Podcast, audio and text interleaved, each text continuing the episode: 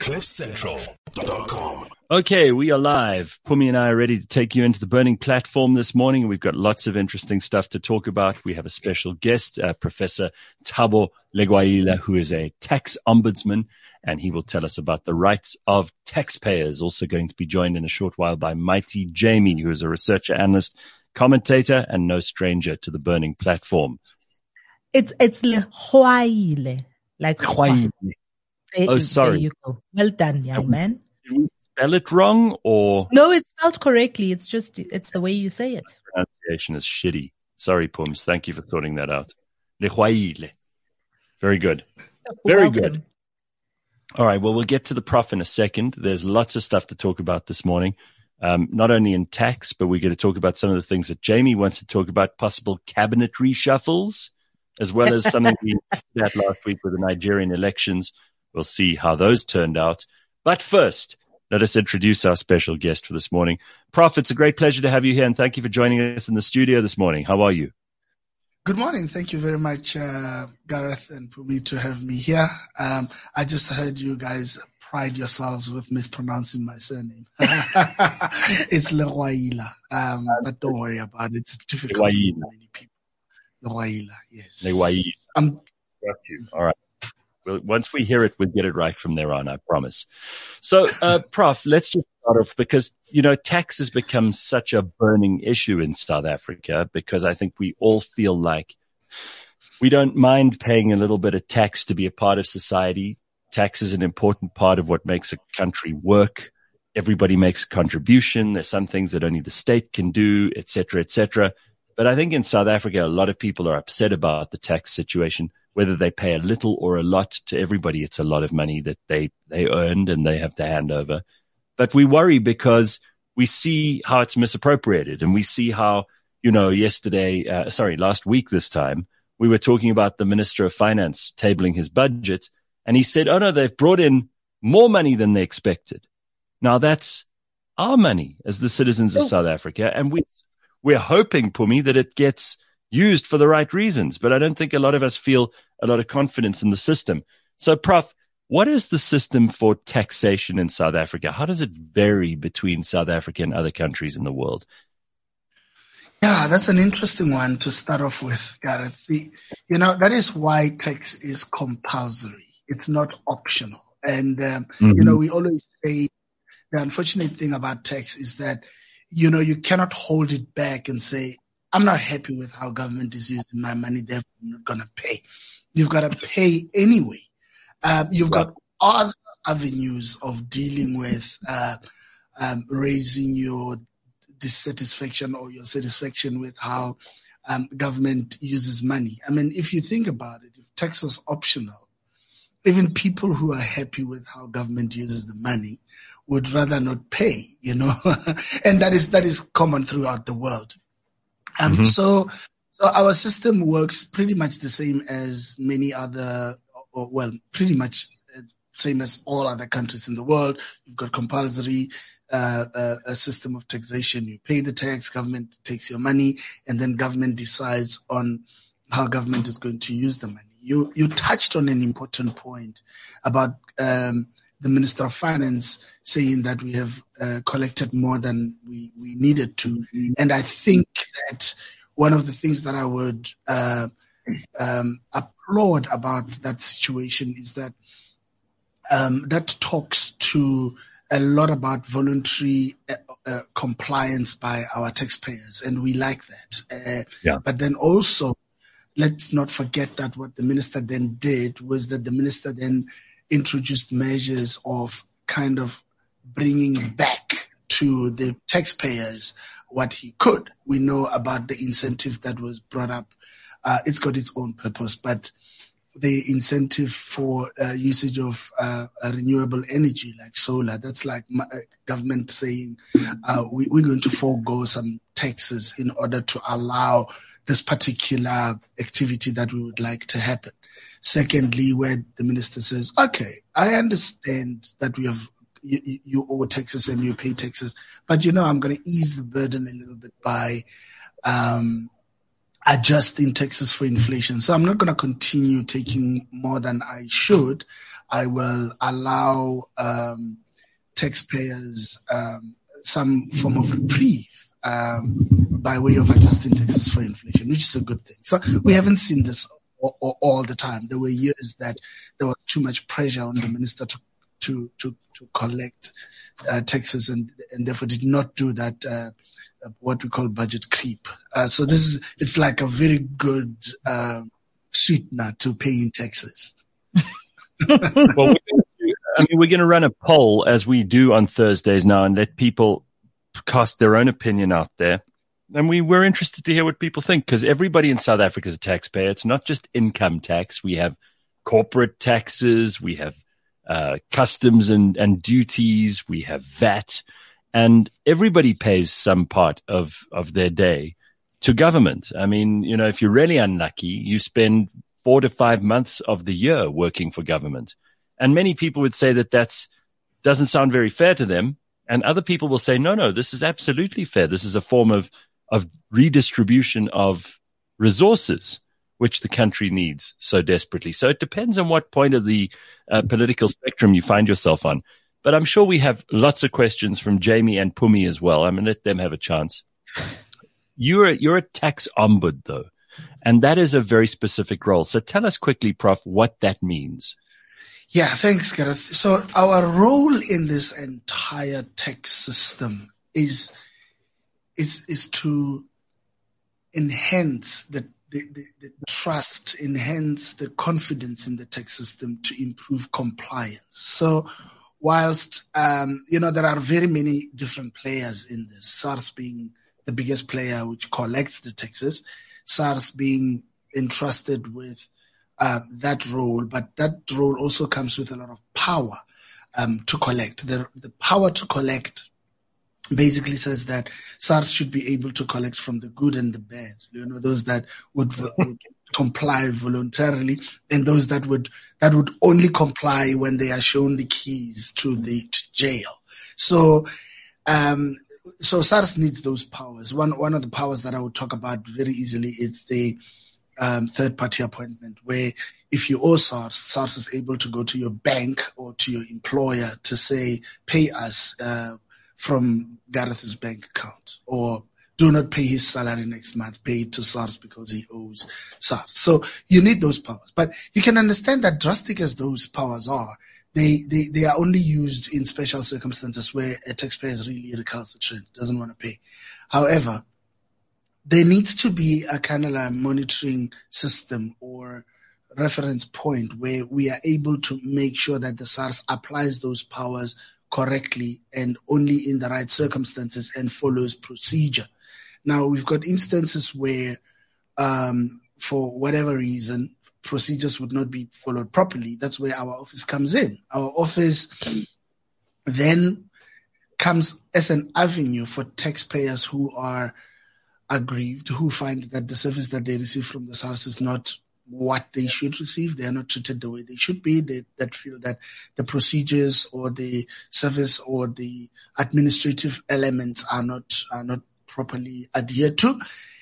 And then we go back to SARS and call them to order. Basically, recommend to them that they should follow the processes. Um, so, so you can be you can be an ally to people who feel that they've been treated unjustly by the tax system and by people who SARS owes money to, frankly, because a lot of us pay in advance and then SARS holds onto our money for two, three years. And if we're lucky, we get it back eventually.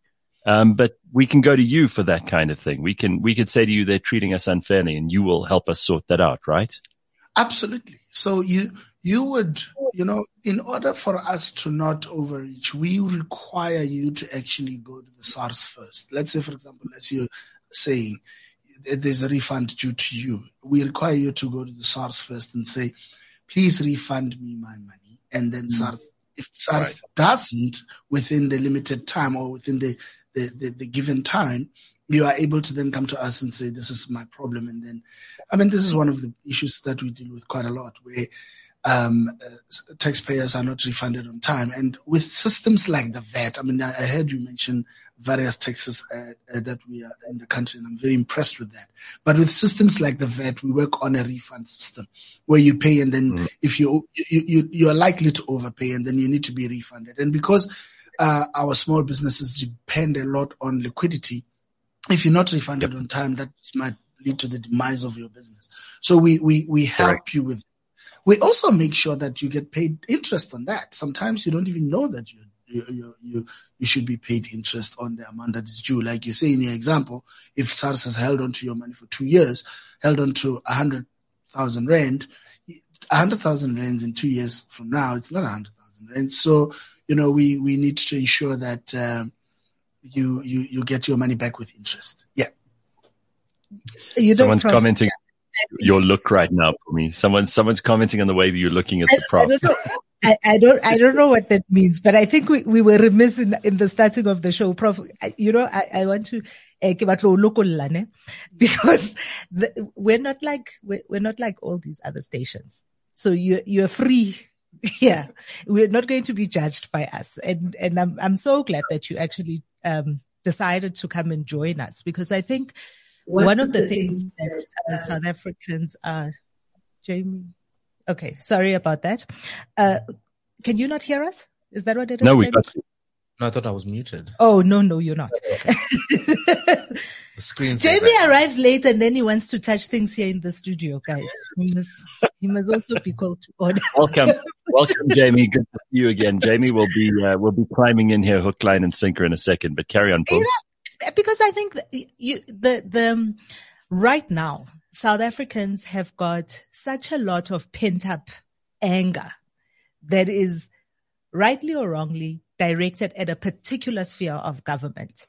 And that then results in us feeling like, cause the, the one way that we interact a lot with the government is through taxation. And so there, there's definitely lots of, of calls of why must I participate in this manner? Right. And I'm one of the people that were very angry actually with the minister talking about how record collections, because at a time when people's pockets are so pinched, not just by inflation, but by also, a, you know, a regime of kind of the, the interest rates going up, but the, mm. everything is so much. And for the, the goal of it, for the minister to stand up and say, we have collected more tax than ever before is quite irritating, especially when you know that, um, the way that the tax is used and that your money is being held on to. And I like you talking about a reasonable time. So what is that reasonable time that I can wait to hear back from SARS because they don't answer their phones. So even if you try and go back to them, they're not answering their phones. So it's a useless thing. So what's the reasonable time? How much time should I let lapse before I come to you to say, Hey, these buggers haven't given me back my money? Right. Thanks for me. I mean, reasonable time is not the right word, actually, if you, you, you go about it, because the, the taxes are governed by law, uh, as I said before. So, um, depending on what tax it is that you you you paid or you you are due for a refund and the processes that are involved in that particular with that particular tax, you might find that your refund should be paid in 45 days or should be, you know, paid within a shorter period. So let's use 45, 45 days as an example. If, if you are due for a refund, it needs to be paid within 45 days. It doesn't get paid in 45 days. SARS requests you to uh, provide more information, for example, your IRP5 or whatever to verify. Remember that they need to be accurate to verify. You've got, um, they've got a further 30 days, for example, to then refund you. If they don't, that is when you come to us in order to resolve that. But I need to alert you to, um, what you talk about people being upset with the minister, whatever the minister said, you know, we are, there's about 60 million people in the country. So we've got probably potentially 60 million different views about what the minister said last week. Mm-hmm. Now, the point, the point there is there are very many different avenues of raising very many different things that we deal with in the country. And, and it has to be like that you know, it has to be like that in terms of which there are there are specialist areas. We we are concerned with the procedural service and administrative matters that you may have against the SARS. That's our role. We need to limit ourselves to that. Otherwise, we overreach. Uh, we're going to, you find that we're going to duplicate attempts at resolving an issue. Like, for example, I would say to you, if your car breaks down, you don't take your car to the dentist, right? You, you take your car to wherever you go, you know, to a mechanic to fix that. So what I'm saying is you being concerned and worried about how the minister allocates the money or the fact that we've received a lot of money. It's not a matter that would, should and would be dealt with by the, um, mm. by, by the office of the tax ombud. For example, an example that, that I would give you is, is one of the things that I'm closest to that I hear a lot and that I'm very sympathetic with is people, for example, pensioners, mm-hmm. um, telling you that I am old. I've been paying tax for 45 years. I should be absolved from paying tax going forward. I earn a little. I only receive about 70% of what I used to get. I am sick. I've got a lot of medical expenses. You know, please tell the minister not to text me anymore. And I'm saying, whether I agree with that or not, you unfortunately, can't I can't help you.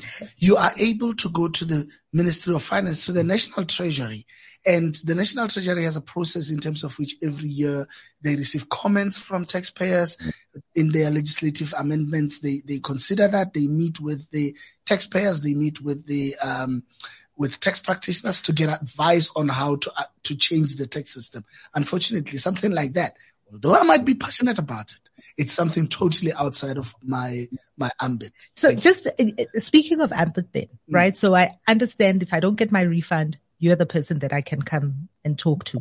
What other areas can I come to complain to you about and and expect some kind of assistance? Yes. So so as I said, um, there is the issues of procedure like, okay. for example, you get a third party appointment where your bank deducts your money and pays it over to SARS on SARS's instruction, but you have not received a letter from the SARS to say you owe tax. Uh-huh. You know, okay. they need to follow the procedure. Okay. Secondly, you can come to us about issues of service. Like you, you correctly said. Sometimes you call SARS and you don't, your, your calls are not answered. All the, the service time. that they are providing it's not up, it's not up to standard if that is the case and that you can complain about. Um, and, and, and, and other administrative issues.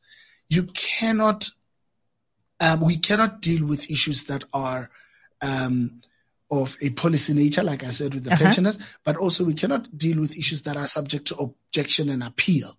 Um, you know, or, or matters that are before the courts. We cannot deal with that. So, and that does not mean that there are no avenues to deal with that. I just want to emphasize that, that, that our role in the entire tax system, in the big scheme of things is to help you with that. And that is why, for me last year or the year before last, we started a campaign where we talk about taxpayers' rights and how, how much the taxpayers' rights matter. You know, I, mm-hmm. I believe in us helping taxpayers access, be, be aware of and access and exercise their rights, like the right to finality. Like, for example, if you, if you complain of, if you object to the SARS, there needs to, to be a point where SARS deals with your matter and concludes it. You can't wait forever.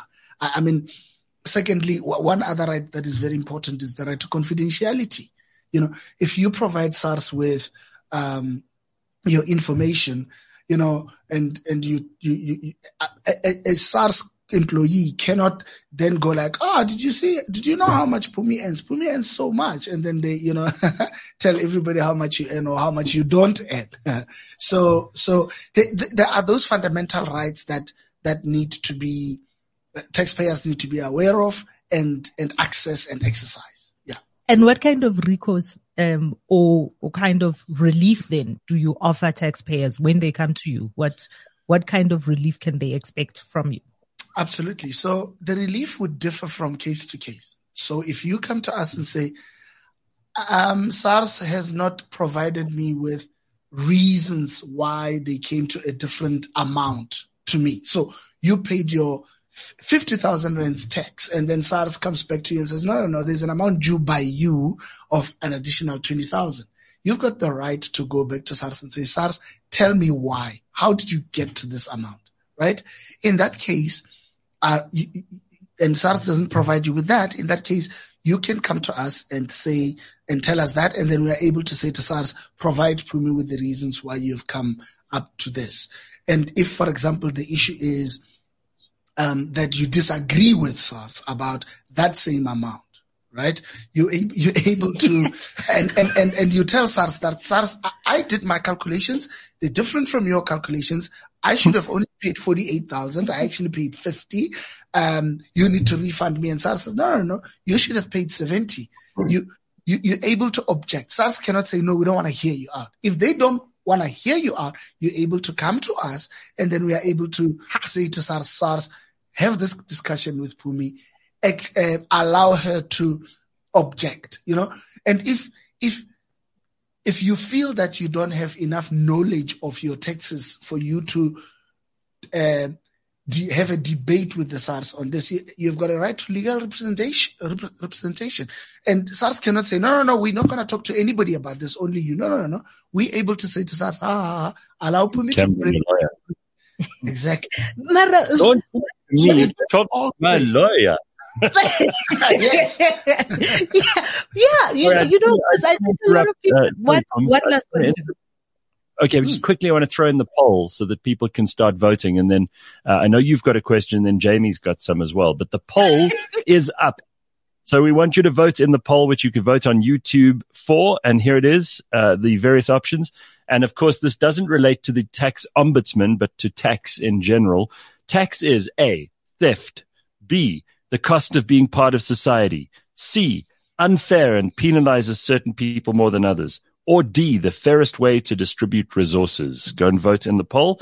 We will compare the results at the end of the show. And also, when you are there have, voting, you don't have E, all of the above, and F, none of the above. okay, fair enough. Fair enough. Well, th- this is my last question about the way in which we are um, dealt with. So the customer service from SARS officials. Very many people, especially because a lot of my friends, small business owners, having issues with the stank attitude that one deals with from these officials who, who who thinks like this is their uncle's house. Can I come and complain to you about that kind of stuff too? Yeah, you know, you know, Phumi, I would like you to complain to the SARS first. I would like you to go to the SARS has a, a an office called the CMO, Complaints Management Office, that deals with that. SARS is not. I mean, SARS does not want to ill treat taxpayers. SARS understands that you are the biggest clients. You need to, you know, like I said, we, we want to encourage voluntary compliance yeah. and voluntary compliance is good for the country. You know why? Because if people comply voluntarily, we use less resources to collect the taxes. So we, we, we, we would employ fewer people to collect as opposed to having huge audit teams because people don't comply voluntarily. So hmm. SARS is interested in that. SARS wants to hear that that if there are that those concerns about you being ill treated by their uh, and and I think um, this needs to come out. This needs to be known. Um, and SARS, I think, makes an effort to make taxpayers know that they, they, they, they their service is good. I mean, they they've got a, um, a, a, a, the going that says um, at your service. You know, it's they want that. So your first port of call is to go to them. They would like to hear you. Um, and if if you are not heard, then you can come to us because then that, that then then we then they, we would be able to um, talk to them about them improving their service in that regard if they have not improved it from you directly um, raising the complaint with them. Okay, Jamie, your mic is on. I don't have any questions. You're not muted. You don't have any questions for the No questions about house. No, I think he's covered a lot of the ground. I think a lot of the questions that you guys had have been dealt with. I think the only thing I'd ask is what's the turnaround time on a dispute being resolved once it's lodged with your office? Yeah, we we work on a 15 day, 15 working day turnaround, and um, we we we I must say that we pride ourselves in the fact that we actually um, resolve most most most like a high percentage of our complaints uh, during that time. Obviously, there would be challenges, for example, where we require information, be it from the SARS or the taxpayer, and there's delays with that information being provided to us, that tends to um, cause some delays. But also, uh, Jamie, um, adding on to what follows from your question would be, then when we have received these complaints and we resolve them, does SARS actually listen? Um, and if they do, how much do they listen? Um, one of the biggest success stories of our, our, office and the interaction between our office and SARS is that uh, SARS implements about 98% of our recommendations. Wow. 98%. Wow. I mean, that is more than distinction, right? I mean, that's fantastic. so, more than the pass rate. The, the, the, yeah. So with the 98% and the remaining two, somebody would ask what happens to them. The remaining two, they need to justify to us as to why they don't implement. And they do that. Uh, so th- there's a variety of reasons why they would not implement, uh, but they, they, they need to explain that to us. And, and they actually do. So I think that in the end, um, that kind of like shows how much, uh, impact or, or, or, or, how, how they hold us, how they understand what they do, the quality of the work that we do actually as well. Um, um, re- assisting mm. taxpayers at that, at that rate. Yeah. Wow. So I have a that's impressive. Um, because, yeah. because Jamie may be out of questions, Prof, but I, I want to know because our, our SARS commissioner, Edward Kieswetter, said the other day, um, it may even have been towards the end of last year, that uh, South Africans should know that a tax revolt is a very bad idea. And while many South Africans are compliant, and he, you know, he hopes South Africans will continue to be compliant, he's in a little bit of an awkward position there. And I mean, I, again, this doesn't relate to your office of, of tax ombudsman because it's clear to me that you guys are our allies if we have an issue with SARS and that there are rights that a taxpayer is entitled to. But ultimately, I think the SARS commissioner is in a difficult position because he knows that people are furious at the moment with uh, wasteful expenditure by the government, by all kinds of, of, of things that are going on, nefarious and dodgy things that are going on once our taxes have been taken in and distributed by the financial ministry. I think he's in a difficult position. He's trying to convince us that you have to pay your taxes and you should abide by the law and all of that stuff. But the average South African is steadily tending towards less and less uh, respect and and uh, admiration for the law. And I think this is a very hard balance. You know, there are countries where we have seen tax revolts um, income tax, by the way, I was talking to an American the other day. Income tax was only something brought in in America in about the 1920s. You know, before that, income tax wasn't really a thing. And many people say that in South Africa, you know, very poor people shouldn't be taxed at all. Or in South Africa, that it is unfair that people are taxed at different levels because we all have to contribute to society. Um, what do you, what do you think the, the ultimate outcome of this is and how much room is there in South Africa for debate around these things? Because it seems to me that we can debate all kinds of policy. You know, in society, we can talk about this and, and that, and we can have arguments about how social welfare is done and how health is conducted and how education is. But it doesn't seem that the politicians are ever too keen for us to have discussions around a tax system. Yeah. So a tax system, um, once again, when you talk about a, a, a tax revolt, it is um, we know that any form of revolt um, would result in chaos. Firstly, uh, whether it achieves the purpose or not. But I am a big fan of people using the right avenues to correct the particular wrongs. So, for example, for me, and I'll, I'll just use two casual examples. For me, if money is being embezzled and money is being misused. Mm-hmm. Why why would we why would the first board of call not be to get the person that misuses the money or steals the money arrested. That's that's the most direct result of of of misappropriating money. Get them mm-hmm. arrested.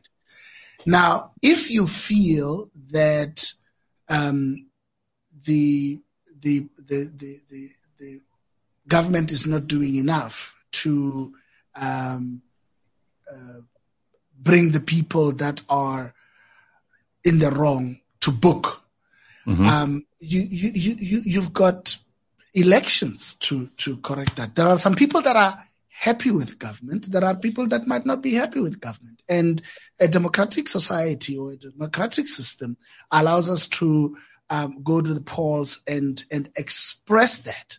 I don't think that the tax system is the right uh, way to correct things that we are uh, not happy with with for example, roads, education, electricity, uh, you know, the police, etc. I, I, I, think that we need to be direct about uh, about that. There are very many avenues that we have to correct the particular things. You know, the, the for example, the, the, the, the Department of Transport, or is it roads, um, has the responsibility yeah. to, to ensure that our, our roads are, are in, in proper order. If they don't, then you need to go through the avenues of the, that department to complain. Mm-hmm. The tax system, they, you know, the, in all of this, the tax system hasn't done anything wrong. I haven't heard anybody say that, that, that the SARS or the tax system is wrong in this way. You could say,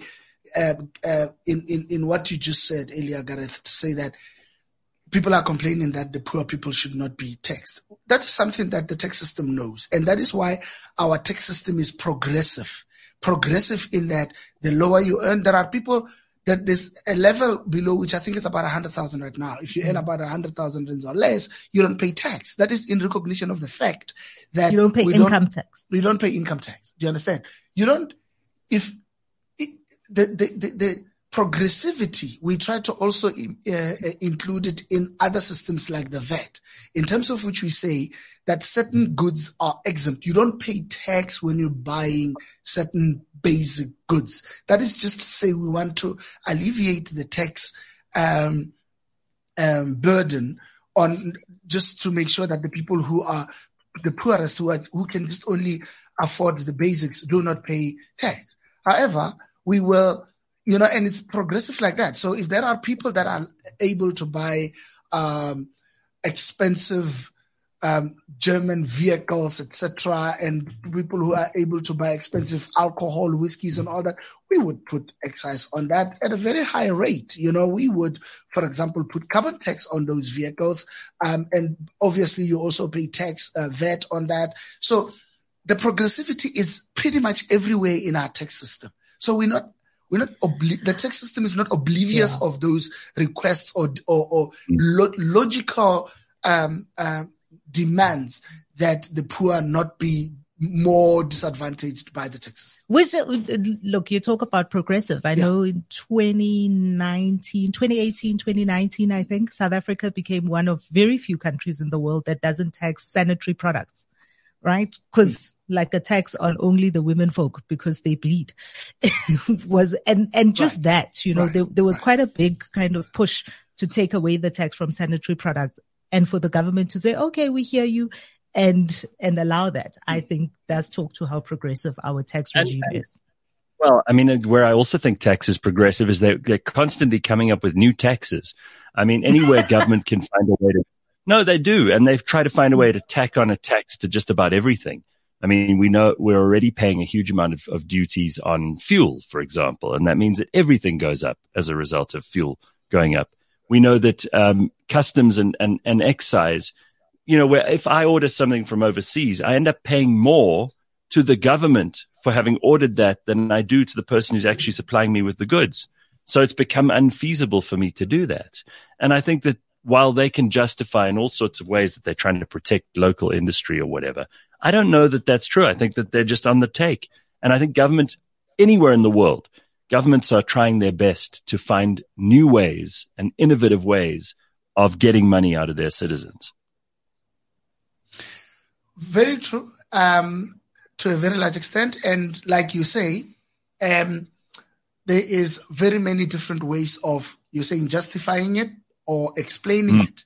Um, yeah. Like you, you, you, you yourself um, mentioned the reason why government might want to tax you more when you're importing goods because we want to protect the local guys. And, and the local guys would say, if you allow our people to import, then we're not able to make money out of what we produce as proudly South Africans. So, so there's those many things. Like, for example, government would introduce the sugar tax. You know the sugar tax, right? Uh, the money yes. that you pay extra. Yeah.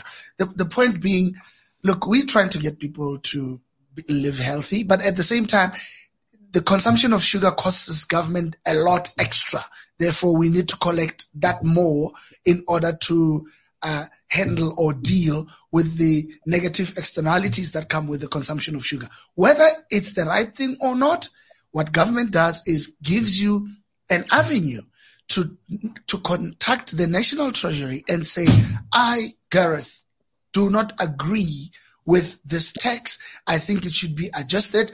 And they listen to that and consider and make a decision, an informed decision based but, on what would have they, been submitted. But Prof, will they will they listen? It's fine that they've got these. Hmm. I mean, Pumi and I both know that we could sit here and wax lyrical every day about all the things we think are unfair or fair and make suggestions. But most of the time, these things just get thrown in the rubbish bin, don't they? they they they don't they don't necessarily get thrown in the rubbish bin. What you would think about Gareth is that there are two competing views. There are two competing, or in, in most instances, more than two competing views. Where somebody says the Department of Health says, you know, there is obesity in this country costs us a lot. Or they say alcohol consumption or alcohol related illnesses or alcohol induced crimes put pressure on the health system. And therefore, we need more money. And then one says, okay, let's increase tax on alcohol so that it directly or indirectly f- fills that, that gap from that. But now, the, the, obvious, the obvious argument against this is the, is the idea of a carbon tax. And this is not a uniquely South African thing. This is happening all over the world where they're going to charge you more for a gas guzzling car or they're going to attach carbon credits or debits to every person depending on how far they travel, whether you fly, whether you, you know, use this means of transport or another. And that money does not directly go to fighting our carbon emissions in any which it just goes into the big pot that government will then use for all their other purposes. So it doesn't, it doesn't directly go to, I mean, like the sugar tax doesn't go directly to the health department, obviously. So these things mm-hmm. can go, mm. they can end up in uh, the tenders of you know, some cousin of some minister because they're busy supplying things that are never supplied and they can go and buy themselves a bottle of Johnny Blue afterwards without having to worry about the taxation on it. But Gareth Mapil, how do you know whether a particular uh, hundred rand or a thousand rand that you contributed to carbon tax is gonna go there or not? I think that the idea of ring fencing is the, the idea of ring fencing sometimes it's good, sometimes it's not. Because it is for the expenditure or the, yeah, the, the, the, the expenditure part of government to actually look at where the money is needed the most and to make that adjustment because let, let's say for, and things change every year you don't know whether the. Our education is going to require more when we have collected a lot on carbon tax and then we decide the most prudent thing to do is to put it into education. I just think that that volition needs to be put on a trusted government in order to decide where it's best to spend. And I think that's the issue, right? And and I, I know we we've spent quite an inordinate amount of time talking about um, mm. the issue of of tax, but I think it that that's the fulcrum on which it turns. Well, I think for a lot of I, South Africans is the trusted government. Is we have lost mean, trust. Yeah, and and that's a separate issue. That's not the tax ombudsman's it's fault. Not. it's not. fault. But I do want to bring in Jamie. He's got a bunch of other things here, and, and Prof, feel free to join in here on on things that are not related to tax. But Jamie's coming. We won't with a judge you. no, not at all. So, Jamie, first of all, we've heard a lot about these cabinet reshuffles. Um, is it finally going to happen? Is the president finally going to actually put his money where his mouth is, or in the sofa, or wherever? I mean, what's the story here? Well, it looks as if um, there are going to be some cabinet reshuffles happening within the next seven days. The days keep shifting, but we saw um, Godongwana getting sworn in as a member of parliament, which opens up a space for someone else to come in um, from outside because you're only allowed to have two cabinet appointments which come from outside um, the National Assembly. So what you've seen is um, rearranging strategically of various um, MP slots so that the president can have some room. You know, we saw a couple of people being sworn in earlier in the year so that, you know, Paul Mashatile, for instance, can take up the vice presidency position. We'll see what happens with the Ministry of Electricity, which I think one of is one of the ones people will be looking out for. People are saying that Sputla might be the person who comes in. He was, uh, uh, the, the premier of Tshwane. No, he was um, the mayor. mayor, sorry, of Tshwane. And, um, people are saying, well, if he comes in, you know, is he going to be able to deliver everything that he can? Because he also left uh, Tshwane under a shadow of controversy. If you recall, there were protests and people in, in Soshanguve and several other areas said that they were not happy with uh, Sputla. So um, th- that's one of the things that everyone will be looking at. And the other question fundamentally is, what can you do if your benches don't have the necessary um, technical skills to resuscitate the cabinet. Cause I mean, people will say, you know, the minister of police has not done a good job. They'll say the minister of education has not done a good job. We know Fikile mm-hmm. Mbalula is leaving, but many people feel that he didn't do a good job, uh, you know, with rail and roads. And you could go down a list, you know, uh, some people are not happy with Nkosazana Dlamini Zuma people are not happy with the small business minister Stella Ndabeni-Abrahams. Jamie, I think you, you might be better off doing uh, telling us who people are happy with. Well, I yeah. you come up with none. Publications uh, do grade ministers, and most of them score at an E or worse level. So it, it, it's it's it's not um, it's not a strong you know pool of applicants that he no. is working with um, in the opinion of the media um, yeah. Which does rate these things. So, I mean, Mail and Guardian, I think, has done annual, um, you know, which they haven't actually in the past. I think two years they haven't. You know, this is Cyril Ramaphosa gets a free pass from many hmm. media houses because they haven't. They I think haven't they may not done, have done one last year, but the previous year they they definitely. You know, so one. it's it's interesting that he does get this free pass, but everybody who listens to the show knows Kevin well, on our first show said there's going to be imminently a cabinet reshuffle. We're still not seeing a cabinet reshuffle and the date keeps there, changing. Are there any, are there any ministers that you or Jamie think have done a good job? Uh, and perhaps, perhaps even the prof, I don't know how, you know, whether he's allowed to deliver comment on these kinds of things, but prof, if you want to, you're welcome to join in. But Jamie, is there, is there a minister who you think has done a very good job? You know, I'm I'm very skeptical about um, the government performance of, of of all cabinets across Africa. So I'm the wrong person to ask because I, I don't really um I don't have anybody I wake up in the morning saying, "Thank God this person is in the cabinet." Um, Who would be your dream? We I asked this the other day. If if you could advise the president on his cabinet reshuffle, and you could pick from anyone across all parties, across every single member of uh, parliament who would be your dream cabinet?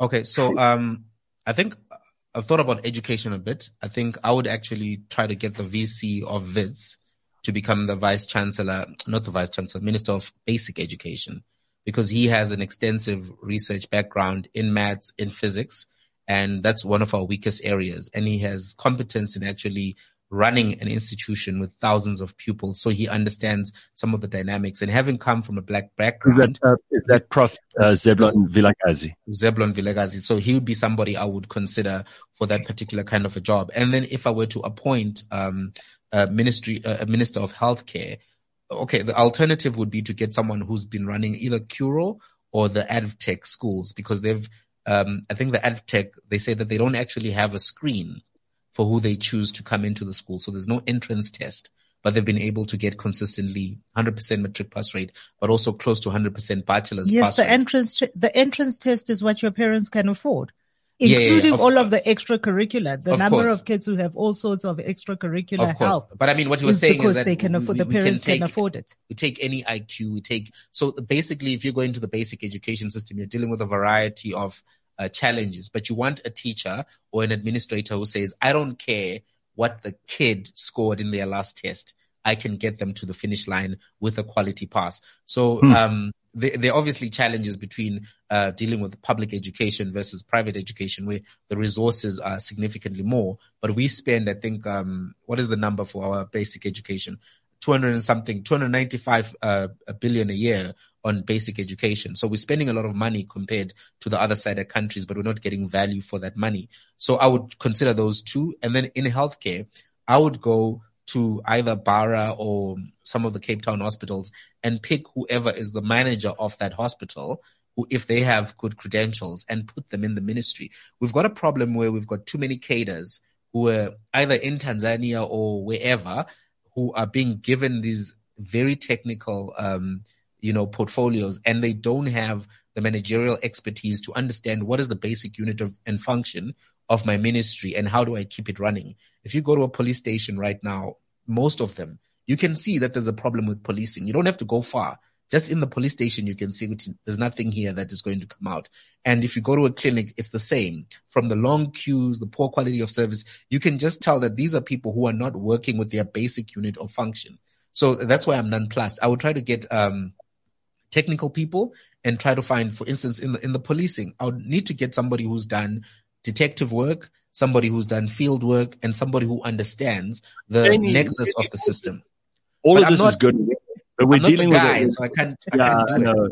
I wish. I no, wish. But it's, it's, mouth, it's, from your mouth I mean, to Cyril Pears. But Pumi, we know we're dealing with it with a, party who doesn't believe in merit. They believe but in. But you know, I, I, even, even worse. I think, and nobody. This is my unpopular opinion of the moment. Is it really doesn't matter if Cyril Ramaphosa does actually get it together to reshuffle his cabinet, because Cyril Ramaphosa, what we are dealing with here is we're dealing with the president who's gearing himself up as a dictator. He has consolidated into his office so many extra governmental um, task teams, task force. yeah. And, and all of those people report to the office of the president.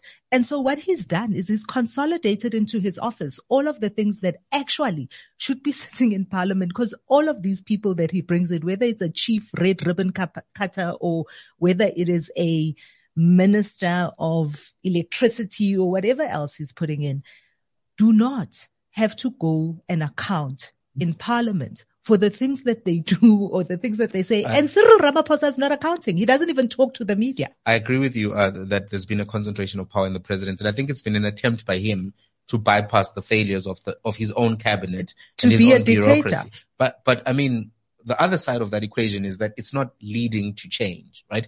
The task teams, the all of that concentration has if if not from a democratic liberal theory um, tradition, if he was producing results some people would be okay with that.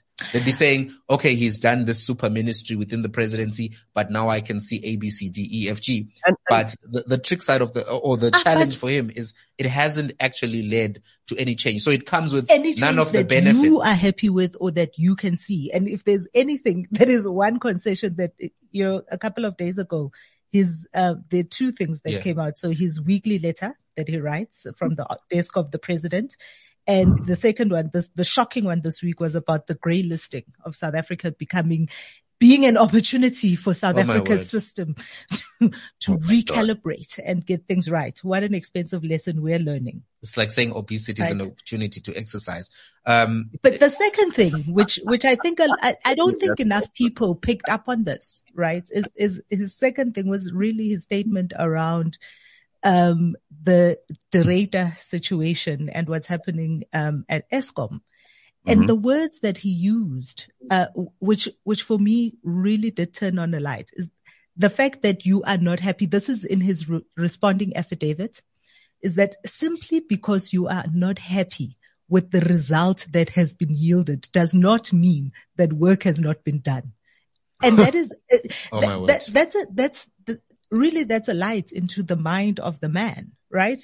So, simply because we are not happy with what we see as he consolidates power into his office doesn't mean that he is not achieving what he is setting out to achieve. Well, I think we, we must be very, very clear that the president's legal argument is not sound, right? Because he said that um, I don't have this legal duty. But uh, in Mazibuko and in Grootboom, what they actually said is that government does have a duty and they must take reasonable steps to realize the provision of those Section 27 rights. So what has happened in the last five years is that those rights which you're supposed to get, if you were getting 75, now you're getting 50.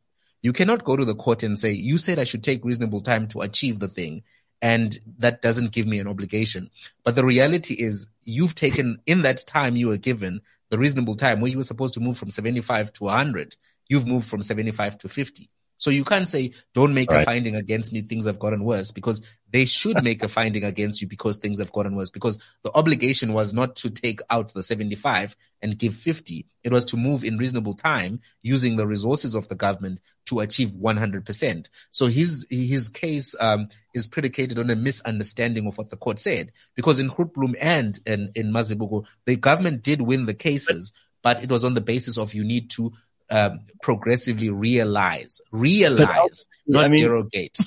I love this. Pumi, your example, I mean, it's just so, it does give you an insight into how he thinks. In other words, because he's been doing some work, whatever that work is, even yeah. though it's resulted, it's resulted in nothing. The fact that you're been, unhappy with the work that yeah, he's doing doesn't mean he's not working. He's still been doing the work, you know. So this is just typical, like nonsense. You can tell that this is someone who's hardly ever been responsible for anything in their lives. That they've kind of Anyway, look, uh, the thing I want to bring us to is we've got a final result on the poll, and uh, I want to get to that shortly. But I did see that that Jamie also had some comments to make on the Nigerian election, which we brought up on last week's burning platform. Let it never be said that on this show we don't talk about African things. We absolutely dedicate ourselves to making sure that we shine the correct light on all of the stories from our own continent. But um, Jamie, you've got some comments on on how those elections went. Go ahead. Well, I mean, the result has been announced. There's some challenges. Uh, Tinubu, uh, who is part of the incumbent party, has been declared the winner, and people are complaining that the, there was vote buying, election rigging, all manner of things. But one of the critical questions that exists is that the youth of Nigeria backed a totally different candidate. They didn't back him. They backed um, Peter Obi, and um, they're very frustrated with the way things are. And the dynamics in Nigeria are such that right now they are over 21% inflation. They have a currency shortage. They've got over 60% youth unemployment. Sounds very similar to South Africa minus the inflation. Well, um, the other thing that's very similar to South Africa, what I saw as the results have been trickling in. I mean, I've been very yeah. frustrated looking yeah. at, at what's happening on the ground in Nigeria is the fact that the, the Nigerian IEC, I think they call NEC. Yeah, INEC. INEC. Um, that only of the 90, we spoke about this last week, that there are 90 million registered voters in Nigeria, but they are res- reporting that only 23 million people showed up to vote. Yeah. Very wow. similar to South Africa. What, right? Is that worse, even a worse, valid election? even than South Africa because. Is that even a valid election when you have less than a quarter of the people right. showing up to vote? It's, it's very bad. And uh, I wish we had more time. But, uh, that, that's amazing because because when young people are clearly on one side of an argument and older people on the other, that indicates that there's going to be some kind of dissension in society as a whole. That, uh, you know, the young people who are looking to make their futures in a country, if they feel that that future is being decided by old people who are going with the same old, you know, necessarily, not necessarily different way, that's going to lead to some, some huge ructions in society in Nigeria. But it's also important that young people must learn that you don't vote on Twitter. you don't vote on Twitter. You vote at the ballot box. You know, but you they did, they did vote. They, they did vote. I think the challenge that exists in Nigeria is number one, the dynamics of a, a national election because you need over $20 million to be able to run a national election.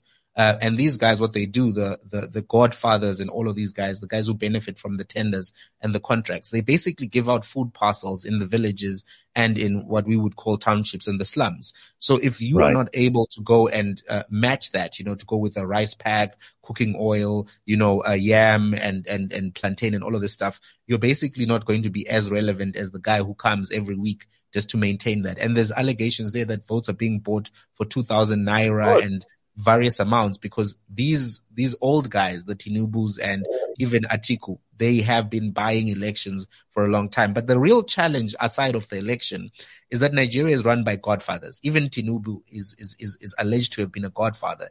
These are the guys who have been governors and then elevated and they work behind the scenes to secure states for candidates that they prefer in return for favors. So it's very difficult to hold them to account because they're not like officially uh, you know, operating in any capacity, but they're known to be running uh, those particular states to the pref- to their preferences. That's why you'll find that there's a very affluent community in Nigeria, and most of the country is living in abject poverty. And everyone knows that these godfathers are running the show, but how do you hold them to account? So I think what well, you see in Lagos, the, the the victory of Peter Obi in Lagos, shows that in one of those places, at least the youth were able to prevail. But it's difficult when you come out of the mainland to now um, of, of the island to do that in a way that you can replicate across the country because $20 million is a lot of money and the youth of Nigeria don't have those kind of logistics. But no. you're right that it's not just Twitter, but I think to be fair to them, they did try. It's just like the dynamics are such that well, uh, Jamie, I'm,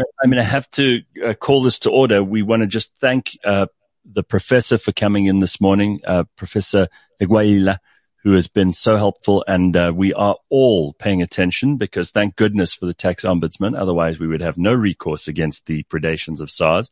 But also, I think your message overall is know your rights. Um, and I appreciate you being part of the show this morning. We even forgot to do an ad that says, how do people get hold of the tax ombud? Where do they find you? What's your email address? What's the? Oh, yeah. Thank you very much. Um, our contact details are on our website, which is www taxombud.gov.za. Um, we the, you can get all .gov.za. You can get all the the, the information there.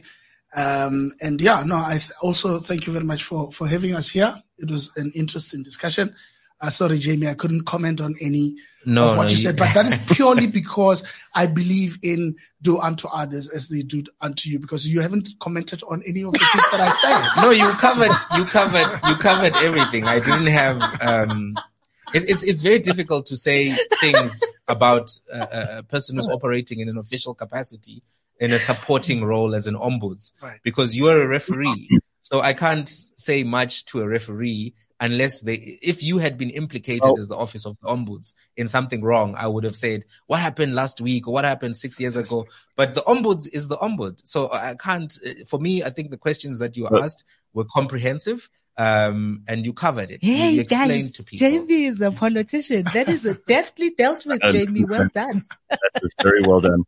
So I'm very upset that none of us got to comment, and we we all could have joined in on the discussion around DD Mabuza leaving but hey, uh, there's we're out of time. But we're but tell us the tell us the answer to the. Uh, I know we're right. out of time. Oh. Just a few more minutes. Let's look at the answers to the polls. Okay. So you'll all be devastated to learn that only four percent of our audience think that tax is the fairest way to distribute resources. You'll be equally unhappy to hear that 22% think it is unfair and penalizes certain people. You may be pleased or not to know that the cost of being part of society, 29% of people agree with that, that taxes the cost of being part of society. But overall, the winning category is that tax is theft. 45% of people. so, so Edward Kieswetter has a work cut out for him, what? but we have on, we have on our side the tax ombudsman. So if you have a, a complaint or an issue with SARS, and they're not responding to you and they're not doing what you need them to do, then please get hold of the professor and his very good people at the tax ombud. They will help you to sort out these problems. 98% success rate, which is very, very impressive. Taxombud.gov.za. Thank you, Jamie. Very good to have you on the show as always. Thank you, Professor Legwaila, and thank you to Pumi Mashiko. We will see you on Thursday next week for the Burning Platform. Cheers, everybody. Bye bye. CliffCentral.com